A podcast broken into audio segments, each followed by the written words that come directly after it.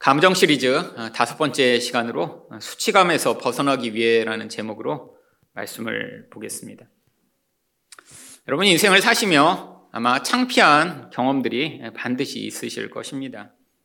저도 어려서 어, 창피했던 경험을 떠올려 보니까 중학교 때 정말 아직도 생각하면 아찔한 그런 일이 기억이 나더군요. 중학교 때 학교를 마치고 더운 여름날 집에 왔는데 너무 더워서 샤워를 시작했습니다. 집에 아무도 없었고요.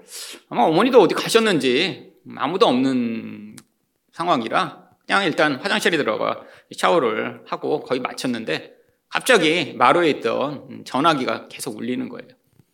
그래서 샤워를 하다가 거의 마쳤으니까 빨리 닦고 전화기 계속 울려서 어머니가 이제 저한테 전화를 하셨나? 그래서 이제 뛰어나가서 마루에서 전화를 받고 있었습니다. 근데 당시에 이제 그 마루가 커다란 유리창 앞에서 제가 전화를 받는데 유리창 바로 앞에가 앞집이었거든요. 앞집과 저희 집 거리가 뭐 한 10m 떨어지지 않았는데 바로 맞은편에 어, 우리 앞집 아주머니가 저를 보더니 환하게 웃으시면서 저를 거기서 쳐다보고 계셨어요. 전화를 받다 말고 너무 놀래갖고 바닥으로 확 엎드렸는데 심장은 쿵쾅거리고 아, 그 동네에서 오래 살아서 너무 잘하는 아주머니였는데 이제 그때부터 그 창피한 그 생각이 너무 심해져서 그 아주머니가 멀리서 보이기라도 하면 늘 도망 다니고 그 이후로 아마 그 아주머니 얼굴을 제가 제대로 못 봤던 것 같습니다. 그 앞을 지나갈 때면 그 아주머니가 날 보고 또 웃으면 어떡하지? 그 두려움이 너무너무 심했었고요. 아마 그 지역을 이사 갈 때까지 그래서 그 아주머니랑 마주치지 않기 위해 최선을 다했던 것 같아요. 사실은 근데 뭐 어려서 그렇게 남에게 알몸을 보인 정도 그게 정말 인생에서 가장 창피한 것은 아니죠. 나중에 크고 나니까 아니 내 알몸을 보인 것도 아닌데 내가 어떤 일에 실수를 하거나 또 잘못을 했을 때 아, 그것이 내 안에서 너무 창피하고 수치스러워서 너무너무 괴로웠던 경우가 많이 있습니다. 특히 이렇게 저는 사람들 앞에서 말을 하는 사람이잖아요. 어떤 말을 이렇게 설교 시간에 했는데 나중에 그게 다시 저를 계속해서 괴롭히고 어떤 때는 몇 년씩 내가 그때 그 말을 하지 말았어야 되는데 라고 하는 생각이 저를 괴롭혔던 적들이 많이 있죠. 아, 근데 제 주변에 보니까 어, 물론 저도 이렇게 수치감을 느끼지만 제가 느끼는 수치감은 다른 사람이 느끼는 거에 비하면 아주 강력한 것들은 아니었던 것 같습니다. 이 수치감을 아주 심하게 느끼는 사람은 일상과 관계에서 많은 문제들을 경험한다고 하더라고요. 이 수치감을 느끼는 음, 아주 강하게 느끼는 사람들의 몇 가지 특징이 있습니다. 첫 번째는 자기를 드러내는 것을 아주 꺼려합니다. 혹시 자기가 이런 말을 했을 때, 자기의 어떤 상황을 남에게 알렸을 때, 아, 그런 상황에서 내가 실수를 하거나 약점이 드러날까봐 계속해서 자기를 감추고 어, 숨기죠. 아, 그런데 이런 사람은 남이 자기 이야기 하는 것도 아주 꺼립니다. 아, 누군가 내 약점을 이야기하거나 나의 잘못을 이야기할까봐 다른 사람들이 모여서 이야기하는 것만 어, 보더라도 굉장히 두렵고 떨린다라고 합니다.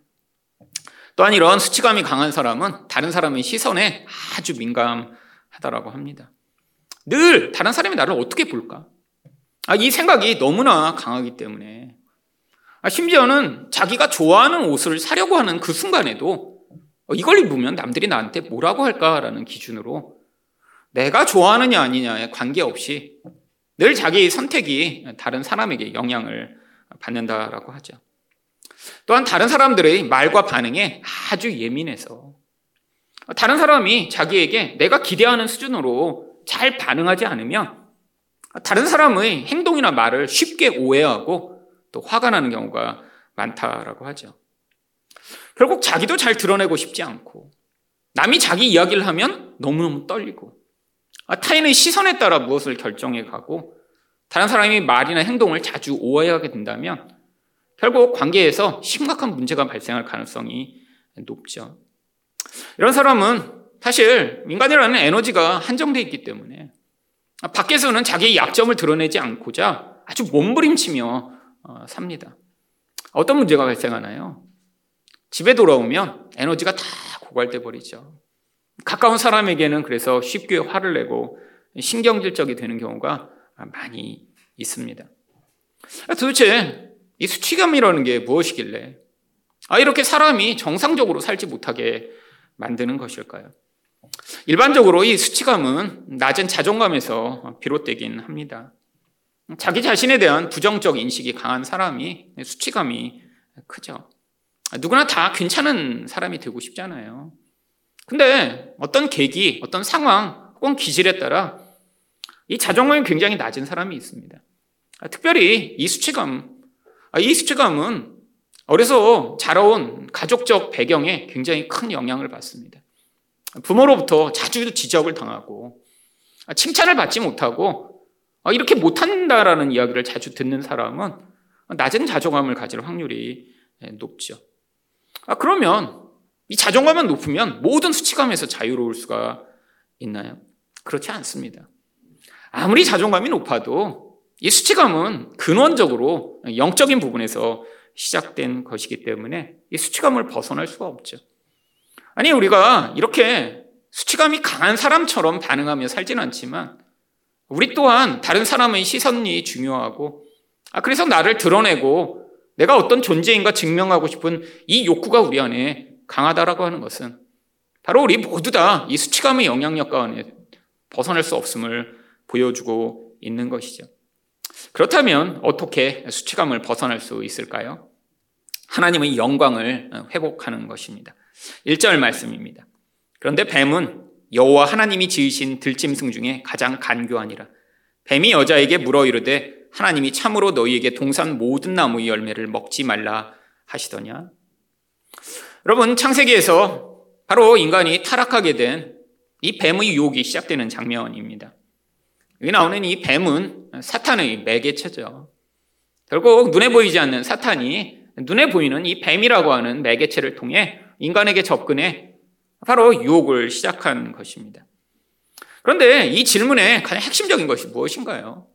모든 나무의 열매를 먹지 말라 하시더냐? 부정적인 것에 지금 강조점을 두고 있죠. 하나님은 모든 열매를 먹어도 된다고 하셨습니다. 아, 단 선악을 하는 열매만 빼고요. 근데 이 사탄은 지금 하나님이 모든 것을 마치 금지하신 것처럼 접근하기 시작하죠. 그때 2절과 3절에서 여자가 어떻게 반응합니까? 여자가 뱀에게 말하되 동산 나무의 열매를 우리가 먹을 수 있으나 동산 중앙에 있는 나무의 열매는 하나님의 말씀에 너희는 먹지도 말고 만지지도 말라 너희가 죽을까 하노라 하셨느니라. 여러분 여자가 반응했는데 바로 말씀에 대한 이 부정확함으로 반응합니다. 바로 이단이 그렇죠.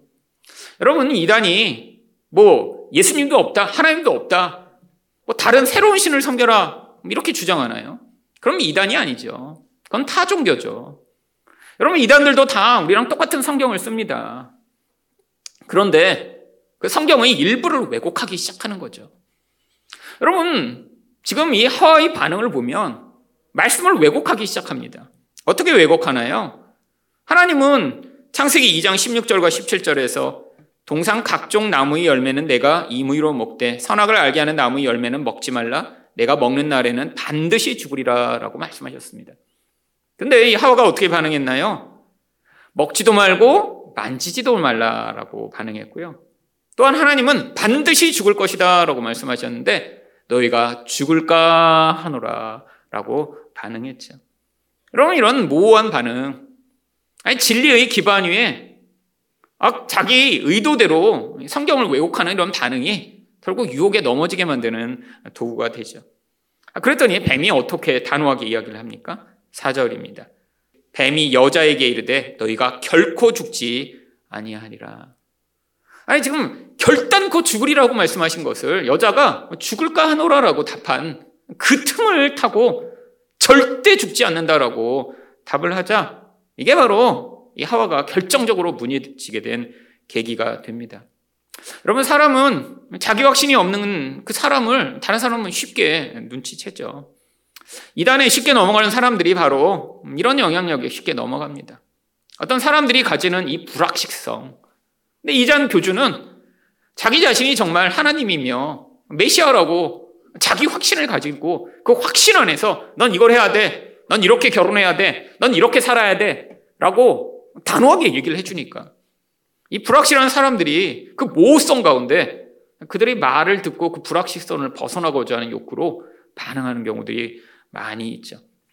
여러분, 이단들이 행하는 이 모습을 보면 정확히 이 뱀의 영향력을 그대로 따라 지금도 사람들을 유혹하고 있는 것을 알 수 있습니다. 아, 그리고 나서 이 5절에서 뭐라고 이야기하나요? 너희가 그것을 먹는 날에는 너희 눈이 밝아져 하나님과 같이 되어 선악을 알 줄 하나님이 아심이니라. 여러분, 이, 이 모든 말이 다 거짓말인가요? 아닙니다. 이 안엔 진리도 있고 거짓말도 섞여 있죠. 여러분, 반쪽짜리 진리죠. 눈이 밝아지긴 밝아집니다. 아, 그래서 다음 절에도 보면 여자가 눈이 밝아졌대요. 근데 이 밝아지는 건 무슨 눈이 밝아진 것이죠? 영적인 눈은 어두워지고 육적인 눈이 밝아진 것이죠. 결국 인간이 가진 인간으로서의 원래 하나님이 창조하신 본질 안에는 육신 안에 영혼이 담겨 영적 존재로 말미암아 육신은 통제되고 이 영이 인간을 지배하는 그런 인생으로 살게 되어 있는데 바로 이 영적 영향력이 사라지는 순간 육적인 존재만 남게 된다라고 하는 거예요. 반쪽짜리 이야기죠. 게다가 뭐라고 이야기를 합니까? 선악을 알 줄 하나님이 아심인데. 여러분 맞습니다. 선악을 스스로 분별하는 거. 근데 이게 인간이 가지는 가장 무서운 죄악의 반응이죠.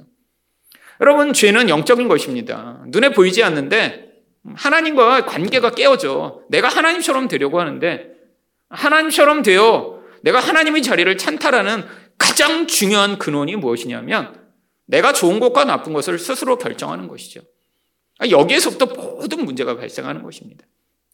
하나님이 아무리 이게 좋은 거야라고 말씀하셔도 결국 인간은 육적 눈을 가지고 내가 판단한 다음에 나에게 유익이 되지 않으면 그것은 좋지 않은 거야라고 판단하게 되는 경우가 많이 있죠. 여러분, 여기서부터 모든 문제가 발생하고 죄악이 시작되는 것입니다. 아, 이런 이야기를 듣자 이 여자는 이미 마음이 다 넘어가 버렸습니다. 이 선악과를 따먹기 전에 이미 6절 상반절에서 여자가 그 나무를 본즉 먹음직도 하고 보암직도 하고 지혜롭게 할 만큼 탐스럽기도 한 나무인지라. 아, 이전에 늘 있던 나무예요. 아니 그리고 하나님이 이 선악과를 만들어 놓으시며 다른 많은 과일 나무들 가운데 그게 가장 먹음직하고 보암직하고 아 이렇게 좋아 보이게 만드셨을까요? 아니에요. 이미 마음이 그것을 통해 내가 어떤 유익을 얻고 아, 그것을 통해 내 욕구가 충족된다라고 하는 이 마음이 먼저 유혹을 받고 나니까 이게 새롭게 보이기 시작한 것이죠. 이런 마음의 변화가 결국 6절 하반절에서 무엇으로 연결되나요? 여자가 그 열매를 따먹고 자기와 함께 있는 남편에게도 주매 그도 먹은지라. 결국 행동으로까지 연결되게 됩니다. 여러분 여기 있는 이 아담은 사실 이 뱀과 대화를 하지 않았지만 오늘 성경에 보면 이 여자와 그 자리에 함께 있었다라고 이야기를 하죠. 여러분 암묵적 동의죠. 남자도 지금 똑같이 유혹을 받은 거예요. 아, 그래서 이 아내의 행동에 아무런 제재를 가하지 않고 결국 여자와 함께 범죄를 저지르게 되죠. 여러분 그 결과를 7절에 이렇게 이야기를 합니다. 이에 그들의 눈이 밝아져 자신들이 벗은 줄을 알고 무화과 나무 잎을 엮고 치마로 삼았더라. 눈이 밝아졌습니다. 뱀의 약속대로 정말 눈이 밝아졌죠. 어떤 눈이 밝아졌나요? 육적인 것만을 보는 눈이 밝아졌죠. 여러분, 이전에도 인간은 벗은 채로 있었습니다. 그런데 갑자기 자신이 벗은 것을 알게 된 거예요. 그리고 그것이 부끄러운 일이라는 사실을 인지하게 된 것이죠. 여러분, 우리가 부끄럽다고 생각하면 도대체 무엇에 부끄러운 거죠? 다른 사람의 시선에 부끄러운 거죠. 그렇잖아요. 아니, 제가 처음에 말씀드렸듯이, 제가 알몸으로 전화를 받았는데, 저희 집 개가 저를 쳐다보며 짖었다고 해서 제가 부끄러울까요? 아니, 나르던 새가 저를 보며 날갯짓을 했는데 제가 거기서 부끄러울까요? 아니, 짐승들이 저를 보는 건 부끄럽지 않습니다. 아니, 저와 같은 사람이 저를 판단할 수 있으니까 부끄러운 거죠. 여러분 그런데 지금 아담과 하와밖에 없어요. 근데 도대체 무엇에 부끄러운 거죠? 이게 바로 죄가 가져온 영적 변화를 보여주는 것이죠. 모든 것에 지금 부끄러운 거예요. 하나님 앞에 부끄럽고, 아, 지금 다른 짐승들 앞에서도 부끄러운 이 근원적 수치감이요. 여러분, 영적인 눈이 열려 있을 땐 이런 육적 연약함을 바라보지 않았습니다. 인간이라는 존재가 다른 말로 이야기하면 아름답고 온전한 존재였죠. 여러분, 성경은 하나님이 인간을 창조하실 때 하나님의 형상으로 만드셨다라고 합니다. 여러분, 인간이 선악과를 따먹었다고 이 몸 자체가 변한 게 아니에요. 아니, 선악과를 따먹기 전에는 막 아름다운 몸을 가지고 있다가 선악과를 따먹었더니 갑자기 인간이 뭐 배 나오고 쪼글쪼글해졌나요? 몸은 하나도 변하지 않았어요. 근데 인간이 원래 만들어졌던 하나님의 형상이 사라져버린 것이죠. 여러분, 인간은 원래 하나님이 흙으로 만드셨습니다. 별것 아닌 존재예요. 여러분, 별것 아닌 존재가 이렇게 열심히 운동하면 근육도 나오고, 또 별것 아닌 존재가 화장하면 이뻐지기도 하는 그 정도 수준이죠. 여러분, 그런데 인간이 진짜 영광스러운 아름다움을 갖기 위해서는 이 흙으로 만들어진 그 인간의 육체 안에 하나님의 모습이 담겨야 합니다. 하나님이 인간을 만드신 목적이에요. 인간 자체의 원래의 창조의 설계는 그냥 이런 육체를 가지고 살아가는 존재가 아니라 육체 안에 하나님의 영이 임하여 이 육체를 가진 존재가 보이지 않는 하나님을 이 세상에 보여주는 하나님의 형상이 되기를 바라셨던 것이죠. 아 근데 도대체 보이지 않는 하나님의 형상이 무엇인가요? 본질이요. 여러분 하나님이 가지시는 이 하나님의 속성의 가장 중요한 두 가지 본질이 바로 거룩과 사랑입니다. 거룩이라는 것은 영적으로 모든 이 세속적인 것과 멀리 있는 구별되는 온전한 것을 이야기하죠. 근데 죄가 들어와 이 하나님의 형상이 사라지면서 어떻게 되어버렸어요? 인간은 더 이상 거룩한 존재가 아니에요. 이제 육적인 존재가 되어버렸습니다. 영적인 것이 사라지니까 이 육적인 것은 어떻게 될 수밖에 없냐면 반드시 타락하여 더러워질 수밖에 없는 부정한 존재가 되어버렸죠. 여러분, 그 결과로 또 나타난 것이 바로 하나님의 관계적 속성인 사랑이 사라져버린 것입니다. 여러분, 인간은 원래 영적으로 거룩하고 관계적으로는 사랑이 가득한 존재로 인간 안에 이런 모습이 있을 때 바로 그것을 하나님의 형상이 존재한다라고 이야기를 하며 하나님의 그런 모습을 가지고 있는 것을 영광스럽다라고 이야기를 하는 것이죠. 근데 영광이 사라져버린 거예요. 원래 하나님이 만드셨던 그 아름다운 거룩과 사랑은 없고 그 자리를 대신 이 부정함과 이기심이 가득한 욕망이 자리하게 되면서 아, 그것이 바로 인간의 실체가 되어버렸습니다. 공허한 영혼 안에 끊임없는 욕망과 이기심이 결국 모든 관계를 파괴하는 영향력으로 나타나게 되었죠. 여러분, 결국 이게 스스로 인간이 부끄럽게 여긴 영적 근원입니다. 여러분, 단순히 우리가 뭘 잘못해서 부끄러운 게 아니에요. 더 근원적으로는 원래 인간이 만들어졌어야 할 그 모습은 인간 안에 사라져버리고 그냥 육신이라고 하는 별것 아닌 이 존재처럼 세상을 존재하니까. 아니, 사람들이 이야기하듯이 그래서 원숭이랑 별반 다를 게 없는 존재인 것 같은 거예요. 아니, 원숭이랑 뭐 DNA도 비슷한 것 같고. 아니, 원숭이도 보면 뭐 서로 대화도 가볍게나만 하는 것 같고, 도구도 쓸 수 있는 것 같고. 인간은 그들보다 조금 고등하지만 그들과 별반 다를 거 없다라는 거예요. 그러니까 털없는 원숭이죠, 털없는 원숭이. 여러분, 이게 바로 인간이 수치를 느끼는 근원입니다. 인간은 원숭이랑 같은 존재가 아니에요. 아니, 원숭이도 도구를 쓰고, 아니, 앵무새도 가벼운 말 정도는 하잖아요. 그렇다고 해서 그들이 인간처럼 하나님의 그런 형상을 가진 그 존재가 영적인 것을 공유하고 사랑하는 존재로 살아가는 존재가 아닙니다. 여러분, 인간만이 하나님이 바로 이 하나님의 속성을 공유하셔서 인간만이 그렇게 될 수 있도록 일부러 인간을 만드셨는데 결국 인간이 하나님 앞에 범죄함으로 이 하나님의 형상 자체가 왜곡되어 버렸죠. 여러분, 우리 또한 이 수치감이 우리 안에 있기 때문에 끊임없이 우리 안에서 우리 자기 자신을 증명하고자 욕구가 너무 강렬합니다. 여러분, 이것은 멈출 수가 없어요. 여러분, 물론 사람한테 인정받아야죠. 아, 우리가 뭐 누군가 우리를 늘 지적하고 너무 못해라고 하면 우리는 살 수 없는 존재입니다. 이 인정에 대한 이 강렬한 열망. 근데 문제가 뭐죠? 여러분, 누군가가 나를 인정해도요. 아, 그게 끝이 없어야 돼요. 이게 욕망이랑 결부되면서 아, 남을 단순히 인정하고 칭찬하는 것이 아, 그게 우리를 충족하지 못하니까 아, 누군가 한 명이라도 나한테 부정적인 반응을 하면 열 사람이 나를 좋다고 해도 그게 그 사람을 파괴할 정도로 영향력을 미칩니다. 여러분, 인간이 추구하는 이 명예에 대한 욕구요.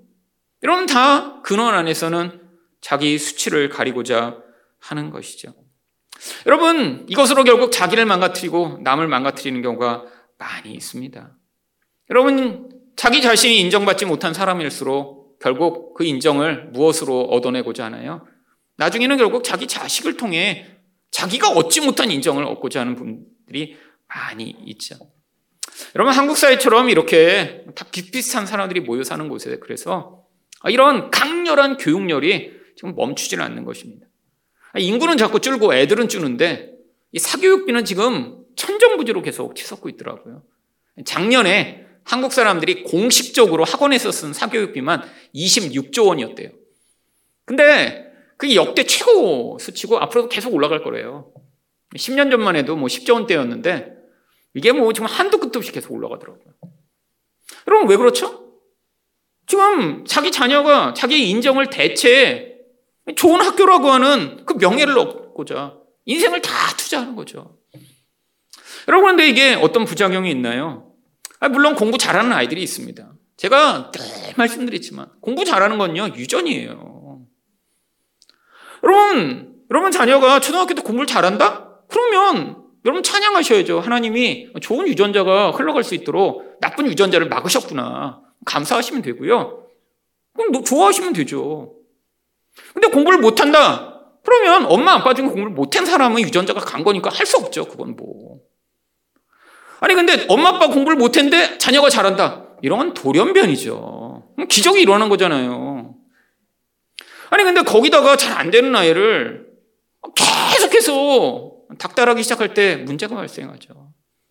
여러분 공부 잘하는 아이는 유전적으로 잘하고 공부만이 아니라 거기에 성실함과 여러 가지가 요소가 결부되니까 아니 학원에 보낸다고 잘한 게 아니라 조금 도움을 받아 그런 아이들은 혼자서도 열심히 잘해서 여러분 좋은 성적을 얻을 수 있습니다. 여러분 수능 같은데 1등한 아이들 늘 그러잖아요. 그냥 혼자서 열심히 잠 뭐 6시간, 7시간 꼭잘 자고 공부했다고. 다른 말로 얘기하면 유전이라는 거예요, 그냥. 근데 왜 부모들이 못하는 아이들을 이렇게 몰아가죠? 자기 열등감을 그 아이에게 투영하는 거죠. 너라도 인정받아. 내가 이렇게 부끄럽고 별것 아닌 존재니까 너는 나를 대신하여 나의 명예를 살려야 된다라고 몸부림을 치는 것입니다. 여러분, 물론 이게 통하는 아이들 있을 수 있습니다. 여러분 그런데 많은 아이들이 희생양이 되는 경우들이 많이 있죠. 여러분 제가 중학교 때도 저희 중학교에 연년생으로 삼형제가 다니는 그런 집이 있었어요. 그래서 제가 중학교 2학년 때 그 집에 형이 중학교 3학년, 그다음에 동생이 중학교 2학년, 그다음에 이제 막내가 중학교 1학년. 남자의 셋이 연년생으로 이렇게 학교를 들어왔어요. 근데 이 아이들이 되게 아주 특이한 아이들이었습니다. 밥도 제대로 학교에서 못 먹어요. 왜냐하면 학교에서 학교에서 내준 숙제를 집에 가져가면 그날은 막 죽게 매를 맞는 거예요, 아빠한테. 그래서 학교에서 쉬는 시간까지 다 숙제를 해갖고 그걸 해야 돼요. 여러분 중학생인데 이 아이들이 이제 중학교 때 뭐 체육 점수도 다 들어가고 그러잖아요. 집에 가면 일단 체력장 훈련을 한두 시간씩 매일 아이들이 하는 거예요. 동네 5km 뛰고 넓이 뛰기 뛰고 뭐 삼형제가 초등학교 때부터 그렇게 훈련해 왔대요. 그래갖고 기적 같은 일이 벌어졌습니다. 1학년, 2학년, 3학년인데 중간고사 때 이 세 명이 각각 학년에서 전교 1등을 한 거예요. 아, 대단하더라고요. 그래갖고 단상에 같이 올라갔습니다. 세 명이 중학교 1학년, 2학년, 3학년. 그래갖고 1등상을 이제 3학년 대표 아무개, 아무개, 아무개. 근데 제가 그 2학년 걔랑 친구였거든요. 그리고 그러니까 이제 그 형도 알고 동생도 그래서 같이 알게 됐어요. 근데 뭐 기적 같은 일이죠. 근데 뭐 그게 계속 유지될 수 있나요? 그래서 이제 그 다음부터는 뭐 성적도 바뀌고 뭐 그랬는데 중학교를 졸업하고 음, 어떻게 된지 몰랐어요. 그 다음에 저도. 근데 한 4, 5년이 지나서 그 1등 했던 그 형, 나보다 한 살 많은 형을 지하철에서 우연히 만난 거예요. 아, 그래서, 어, 형! 하고 제가 깜짝 놀라서 그 형을 만나 이야기를 좀 장기간 했습니다. 마침 오랫동안 같이 한 1시간 정도로 같이 같은 방향으로 타고 가고 있었어요. 아, 잘 지냈냐고. 아, 그때 이렇게 공부를 잘했는데, 그래서 다 삼형제가 서울대 갔냐. 뭐 나는 궁금한 거예요. 어떻게 됐을까? 첫째는 지방대 갔고요. 두 번째는 학교를 못 들어갔고요. 음, 셋째는 그때 재수하고 있더라고요. 도대체 어떻게 된 거냐? 라고 물어보니까 이 형이 그래도 그 중에서 가장 그래도 공부 잘하는 걸 끝까지 유지했습니다. 고등학교 2학년 때까지 그래서 계속 1등을 했대요. 근데 시험을 봐야 되는데 갑자기 감기에 들린 거예요, 감기에. 그러니까 이제 아버지가 이제 약국에서 약을 갖다가 조제에다가 이제 먹였어요. 시험이건 잘 봐야 되니까 약 먹으라고. 근데 약을 먹었는데 감기가 떨어지지가 않는 거예요. 그러니까 아버지가 또 한약을 지어 오셨어요. 그리고 한약도 같이 먹었어요, 감기약을. 근데 약 두 개가 합쳐지면서 이제 얘가 완전히 정신이 돌기 시작한 거예요. 그래갖고 몽롱한 상태로 정신이 지금 차릴 수가 없어갖고 학교는 갔는데 시험지를 봤는데 시험지가 하나도 안 보이더래요. 그러고 시험을 하나도 못 치고 온 거예요. 아버지가 그때부터 이 아이들을 학대하기 시작했는데 내가 이렇게 여태까지 너희들을 지난 10여 년을 내 인생을 포기하며 하려고 그랬는데 어떻게 시험을 망칠 수 있냐고 때리기 시작한 거예요. 결국 첫째 형이 그때 정신이 잠깐 나가서 병원에도 입원했다고 합니다. 정신병원에. 그리고 그 여파로 뭐 둘째는 이미 이제 중학교 한 3학년 때부터 점수가 떨어지기 시작했어요. 근데 결국에는 그 아버지의 그런 폭압과 강요에 못 이겨 둘째도 뭐 가출을 했다 들어오고 뭐 막내도 학교를 제대로 다니지 못하고 그러다 그렇게 돼서 어 지금 이제 그런 상황이라고 그 형이 자세하게 자기 상황을 얘기해 주더라고요. 사실 그 이야기를 듣고 굉장히 착한 형제들입니다. 사실 그래서 제 친구랑도 어, 야, 너무 착하다. 정말 그냥 착한 사람들이에요. 근데 참 초등학교 때부터 그렇게 훈련해 온 거예요, 아버지가. 결국 인생 전부가 망가졌죠. 여러분, 이 욕구가 뭘까요? 결국 이 수치가, 이 자녀들을 통해 나를 증명하고 싶은 이 무서운 열망. 이게 결국 자기와 자기 가족들을 파괴하는 결과가 됐죠. 여러분 우리가 아무리 몸부림쳐도 우리 수치감을 우리가 스스로 벗어날 수 없습니다. 자녀가 다 1등해서 뭐 삼형제가 다 서울대 가는 경우도 가끔 있잖아요. 있습니다 가끔. 주변에 아는 사람 중에도 있어요. 텔레비도 나오더라고요. 그런 뭐 이적이라고 여러분 아세요? 이적. 엄마 아빠도 서울대고 아들 삼형제가 다 서울대예요. 그래서 그 이적 어머니가 자기 아들 이렇게 유명하니까 맨날 이렇게 어디 지역마다 뭐 도서관 같은데 아주머니들 모아놓고 강연하러 다니시잖아요. 강연하러 그분이 엄마들이 이제 벌떼처럼 모여들어서 어떻게 하면 아들 셋이 다 서울대 갈까를 귀 기울였는데 가서 꼭 그런 얘기 하시더라고요. 방임했더니 서울대 갔다. 유전이라는 거예요, 그냥. 여러분, 유전이에요. 여러분, 인간이 오해하고 있는 겁니다. 자녀가 어때요? 내 도구가 되길 원하는 거죠. 근데 이 수치감이라는 이 무서운 영적 영향력이 사실은 많은 부모들을 이렇게 몰아가게 만들고요. 이게 이 사회의 영향력이 돼버렸어요. 여러분, 좋은 학교 가는 거, 여러분, 별거 아니에요. 아니, 그 사람이 그런 똑똑한 재능을 유전으로 타고났다면 가야죠. 더 좋은 환경에서, 아, 그렇게 해서 공부할 수 있는 기회가 있다면 공부해야죠. 근데, 엉뚱한 수치감이 그 영혼 안에 있어서. 아니, 도대체 어디를 가야 아, 그런 내가 자랑스러울 수 있을까요?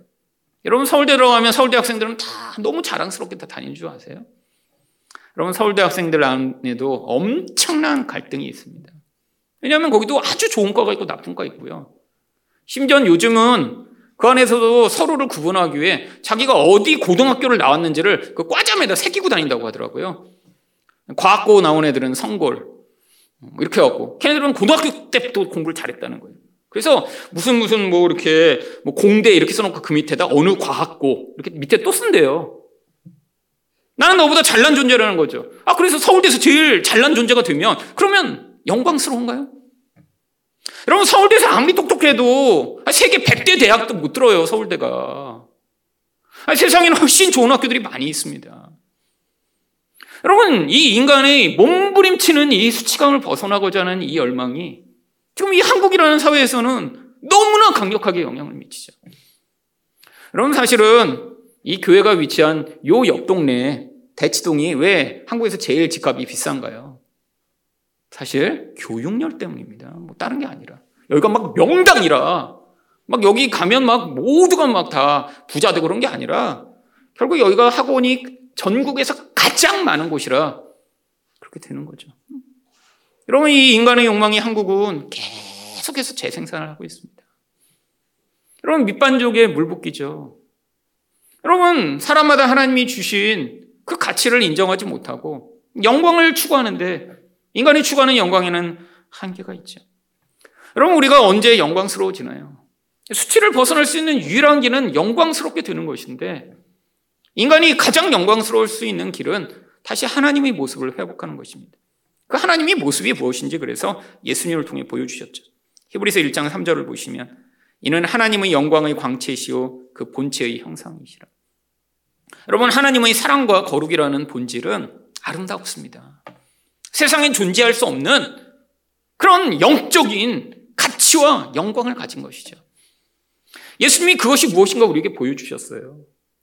근데 정말 그게 아름다워 보이나요? 십자가에 매달려 돌아가시는 그 모습이 정말 영광스럽고 아름다워 보이나요? 여러분, 그 과정 자체는 우리가 볼 때 너무 참혹하지만 그 결과로 무슨 결과가 나타났나요? 그 놀라운 하나님의 거룩이 죄를 해결하고 그 사랑이 우리와 같은 죄인들을 구원했습니다. 이게 영광스러운 거죠. 여러분, 우리가 좋은 학교에 다니지 못하고 아니, 우리가 세상에서 이름을 알릴 만한 영광스러운 존재가 되지 못하더라도, 아니, 우리를 통해 이 거룩이 무엇인가, 바로 드러나 이 죄가 해결되고, 또한 우리 같은 이기적인 사람을 통해서 사랑이 흘러갈 수 있다면, 이게 바로 가장 영광스러운 존재가 되는 것이죠.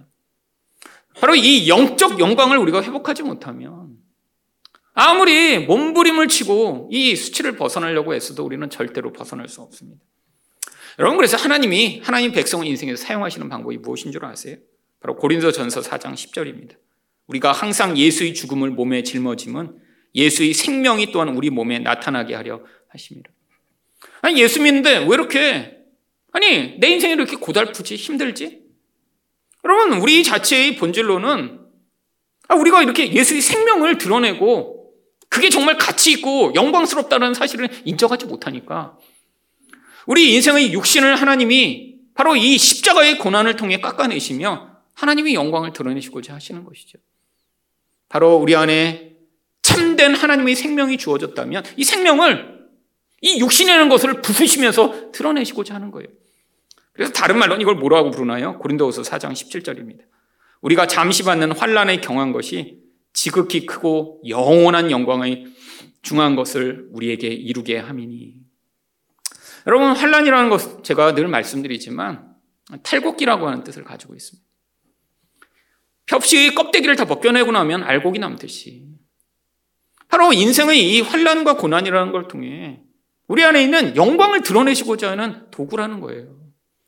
물론 우리는 다 환란이 고통스럽고 싫습니다. 근데 그게 아니고는 이 강렬한 욕망을 가지고 우리 영혼을 지배하고 있는 이 영향력이 우리 안에서 잘라져 나갈 수 없죠.